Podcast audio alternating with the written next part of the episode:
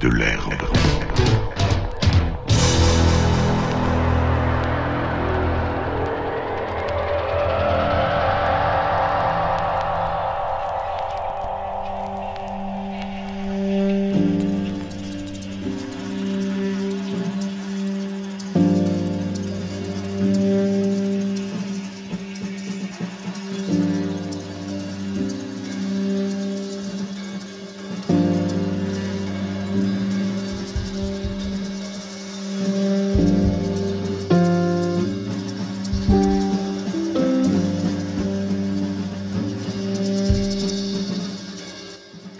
See with the eyes, but we see with the brain as well. And seeing with the brain is often called imagination. And we are familiar with the landscapes of our own imagination, our inscapes. We've lived with them all our lives. But there are also hallucinations as well and hallucinations are completely different. They don't seem to be of our creation, they don't seem to be under control, they seem to come from the outside and to mimic perception. So I'm going to be talking about hallucinations and a particular sort of visual hallucination which I see among my patients. Few months ago, I got a phone call from a nursing home where I work. They told me that one of their residents, an old lady in her 90s, was seeing things. And they wondered if she'd gone bonkers, or because she was an old lady, whether she'd had a stroke or whether she had Alzheimer's. And so um, they asked me if I would come and see Rosalie, the old lady. I went in to see her. Uh, it was evident straight away that she was perfectly sane and lucid and of good intelligence, but she'd been very startled and very bewildered because she'd been seeing things and she told me, the nurses hadn't mentioned this, that she was blind. That she had been completely blind from macular degeneration for five years, but now, for the last few days, she'd been seeing things. So I said, what sort of things? And she said, people in Eastern dress, in drapes, walking up and down stairs a man who turns towards me and smiles, but he has huge teeth on one side of his mouth. Animals, too.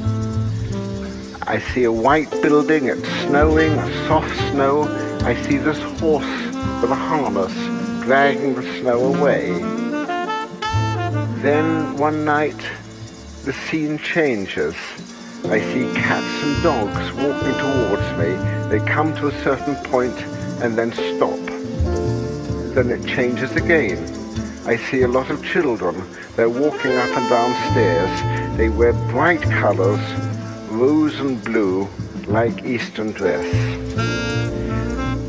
Sometimes, she said, before the people come on, she may hallucinate pink and blue squares on the floor, which seem to go up to the ceiling. Um, so I said, is this like a dream? And she said, no, it's not like a dream. It's, it's like a movie. She said, it's got color, it's got motion, but it's completely silent, like a silent movie. And she said, and it's a rather boring movie. She said, all these people with Eastern dress, walking up and down, very, very repetitive, very limited and um, she she had a sense of humor. She knew it was a hallucination, but she was frightened. She'd lived 95 years and she'd never had a hallucination before.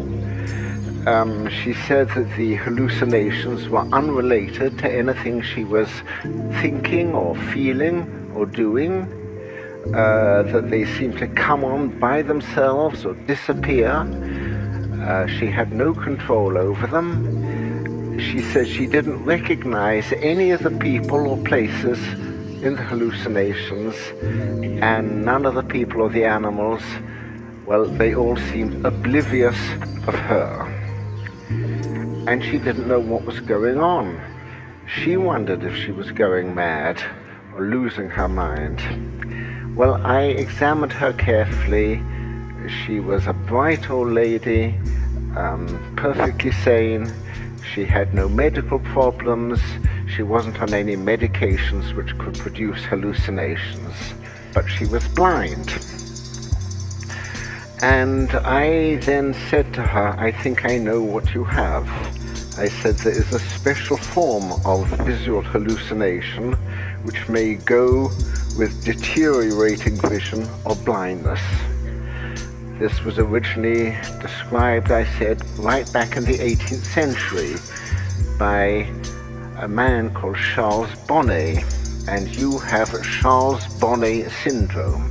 There's nothing wrong with your brain, there's nothing wrong with your mind, you have Charles Bonnet syndrome. And she was very relieved at this, that there was nothing seriously the matter, and um, also rather curious. She said, um, who is this Charles Bonnet? She said, did he have them himself? And she said, um, tell all the nurses that I have Charles Bonnet syndrome. I'm not crazy, I'm not demented, I have Charles Bonnet syndrome. Well, so I did tell the nurses. Now, this for me is a common situation. I work in old age homes largely. I see a lot of elderly people who are hearing impaired or visually impaired. About 10% of the hearing impaired people get musical hallucinations. And about 10% of the visually impaired people get visual hallucinations. You don't have to be completely blind, only sufficiently impaired. Now, with the original description in the 18th century, Charles Bonnet did not have them. His grandfather had these hallucinations. His grandfather was a magistrate, an elderly man. He'd had cataract surgery. His vision was pretty poor. And in 1759, he described to his grandson various things he was seeing.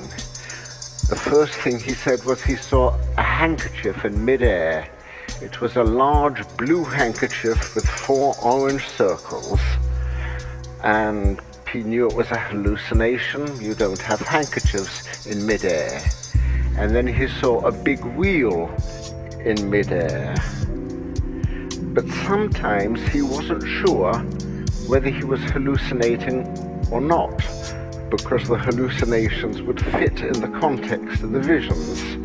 So on one occasion, when his granddaughters were visiting him, he said, And who are these handsome young men with you? And they said, uh, Alas, grandpapa, there are no handsome young men. And then the handsome young men disappeared.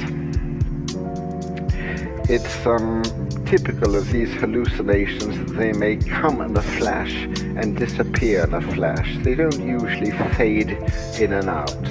They're rather sudden and they change suddenly. Charles Lullin, the grandfather, saw hundreds of different figures, different landscapes of all sorts. On one occasion, he saw a man in a bathrobe smoking a pipe and realized it was himself. That was the only figure he recognized. Um, on one occasion, when he was walking the streets of Paris, he saw, this was real, a scaffolding, but when he got back home, he saw a miniature of the scaffolding, six inches high, on his study table. This repetition of perception is sometimes called palinopsia. Well, um, with him and with Rosalie what seems to be going on, and Rosalie said what's going on, and I said that as you lose vision, as the visual parts of the brain are no longer getting any input, they become hyperactive and excitable. And they start to fire spontaneously, and you start to see things. The things you see can be very complicated indeed. Um, with another patient of mine who also had some vision, um, the vision she had could be disturbing. On one occasion, she said she um, saw a man in a striped shirt in a restaurant and he turned round and then he divided into six figures in striped shirts who started walking towards her and then the six figures came together like a concertina. Once when she was driving, or rather her husband was driving, the road divided into four and she felt herself going simultaneously up four roads. She had very um, uh, mobile hallucinations as well. A lot of them had to do with a car sometimes she would see a teenage boy sitting on the hood of the car. He was very tenacious and he moved rather gracefully when, when the car turned. And then when they came to a stop, the boy would do a sudden vertical takeoff a hundred foot in the air and then disappear. Another patient of mine um, had a different sort of hallucination. This was a woman who didn't have trouble with her eyes, but the visual parts of her brain, a little tumor in the occipital cortex. And above all, she would see cartoons. And these cartoons uh, would be transparent and would cover half the visual field like a screen and especially she saw cartoons of Kermit the Frog. now, um, I don't watch Sesame Street, um, but she made a point of saying, why Kermit? She said, Kermit the Frog means nothing to me. You know, um, I mean, I was wondering about Freudian determinants. Why, why Kermit? Um, Kermit the Frog means nothing to me. She didn't mind the cartoons too much, but what did disturb her was she got very persistent images or hallucinations of faces. And as with Rosalie, the faces were often deformed with very large teeth or very large eyes. And, and these fighting her. Well, what is going on with these people. As a physician, I have to try and define what's going on and to reassure people, especially to reassure them that they're not going insane. Um, something like 10%, as I said, of impaired, visually impaired people get these, but no more than 1% of the people acknowledge them because they're afraid they will be seen as insane or something. And if they do mention them to their own doctors, they may be misdiagnosed. In particular, the uh, notion is that if you see things or hear things, you're going mad. But the psychotic hallucinations are quite different psychotic hallucinations, whether they're visual or vocal, they address you, they accuse you, they seduce you, they humiliate you, they jeer at you. You interact with them. Um, there is none of this quality of being addressed with these Charles Bonnet hallucinations. There is a film, you've gone into, you're seeing a film which has nothing to do with you. Well, that's how people think about it. There's also a rare thing called temporal lobe epilepsy, and sometimes if one has this, one may feel oneself transported back to a time and place in the past. You're at a particular road junction, you smell chestnuts roasting, you hear the traffic, all the senses are involved, and you're waiting for your girl and it's that Tuesday evening back in 1982. Um, the temporal lobe hallucinations are all sense hallucinations full of feeling, full of familiarity, located in space and time, coherent, dramatic. The Charles Bonnet ones are quite different. So in the, the Charles Bonnet hallucinations, you have all sorts of level, from the geometrical hallucinations, the pink and blue squares the woman had, up to uh, quite elaborate hallucinations with figures and especially faces. Faces and sometimes deformed faces are the single commonest thing in these hallucinations. And one of the second commonest is cartoons. So what is going on?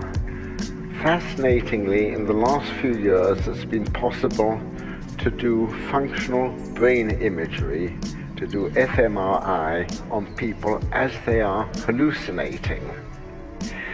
And in fact, to find that different parts of the visual brain are activated as they are hallucinating. When people have these simple geometrical hallucinations, the primary visual cortex is activated. This is the part of the brain which perceives edges and patterns. You don't form images with your primary visual cortex.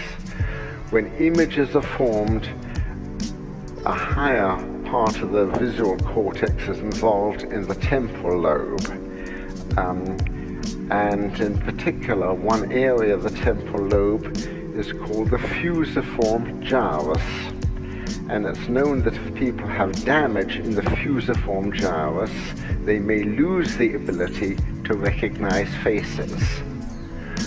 But if there's an abnormal activity in the fusiform gyrus, they may hallucinate faces. And this is exactly what you find in some of these people. There's an area in the anterior part of this gyrus where teeth and eyes are represented. And that part of the gyrus is activated uh, when people get the, the deformed hallucinations. There is another part of the brain which is especially activated when one sees cartoons. It's activated when one recognizes cartoons, when one draws cartoons, and when one hallucinates them it's, it's very interesting that that should be specific. There are other parts of the brain which are specifically involved with the recognition and hallucination of buildings and landscapes. And around 1970 it was found that there were not only parts of the brain, but particular cells, face cells, were discovered around 1970. And now we know that there are hundreds of other sorts of cells which can be very, very specific. So you may not only have car cells, you may have um, Aston Martin cells. Um, I saw an Aston Martin this morning. I, I had to bring it in, and, and, and and now it's it's in there somewhere. So, um, uh, now, at this level, in what's called the inferotemporal cortex, uh, there are only visual images of, or figments or fragments. It's only at higher levels uh, that the other senses join in and there are connections with memory and emotion. And in the Charles Bonnet syndrome, you don't go to those higher levels. You're in these levels of inferior visual cortex where you have thousands and tens of thousands and millions of images or figments or fragmentary figments, all neurally encoded in particular cells or small clusters of cells. Normally, these are all part of the integrated stream of perception or imagination, and one is not conscious of them. It is only if one is visually impaired or blind that the process is interrupted. And instead of getting normal perception, you are getting an anarchic, convulsive stimulation or release of all of these visual cells in the inferotemporal cortex. So suddenly you see a face, suddenly you see a car, suddenly this, and suddenly that. The mind does its best to organize and to give some sort of coherence to this, but not terribly successfully. When these were first described, it was thought that they could be interpreted like dreams, but in fact people say I don't recognize the people, I can't form any associations, Kermit means nothing to me. You don't get anywhere uh, thinking of them as dreams. Um, well, I've more or less said what I wanted. I think just um, I just want to recapitulate and say this is common. Think of the number of blind people. There must be hundreds of thousands of blind people who have these hallucinations but are too scared to mention them. So this sort of thing needs to be brought into uh, uh, into notice for patients, for doctors, for the public. Finally, I think they are infinitely interesting and valuable for giving one some insight as to how the brain works. Charles Bonnet said 250 years ago he wondered how, the, thinking these hallucinations, how, as he put it, the theatre of the mind could be generated by the machinery of the brain. Now, 250 years later, I think we're beginning to glimpse how this is done. Thanks very much. About these things with so much insight and uh, empathy for your patients. I mean, have, you yourself experienced any of the syndromes you write about? Uh, I was afraid you would ask that. um, well, um, uh, yeah, a lot of them, and actually, I'm a little visually impaired myself. I'm blind in one eye, I'm not terribly good in the other, and I I see the geometrical hallucinations, but they stop there. And they don't disturb you, you, you because you understand what's doing it. It doesn't um, make you worry. Um, well, they don't disturb me any more than my tinnitus, um, which, which, which I ignore. Um, they occasionally interest me. I have many pictures of them.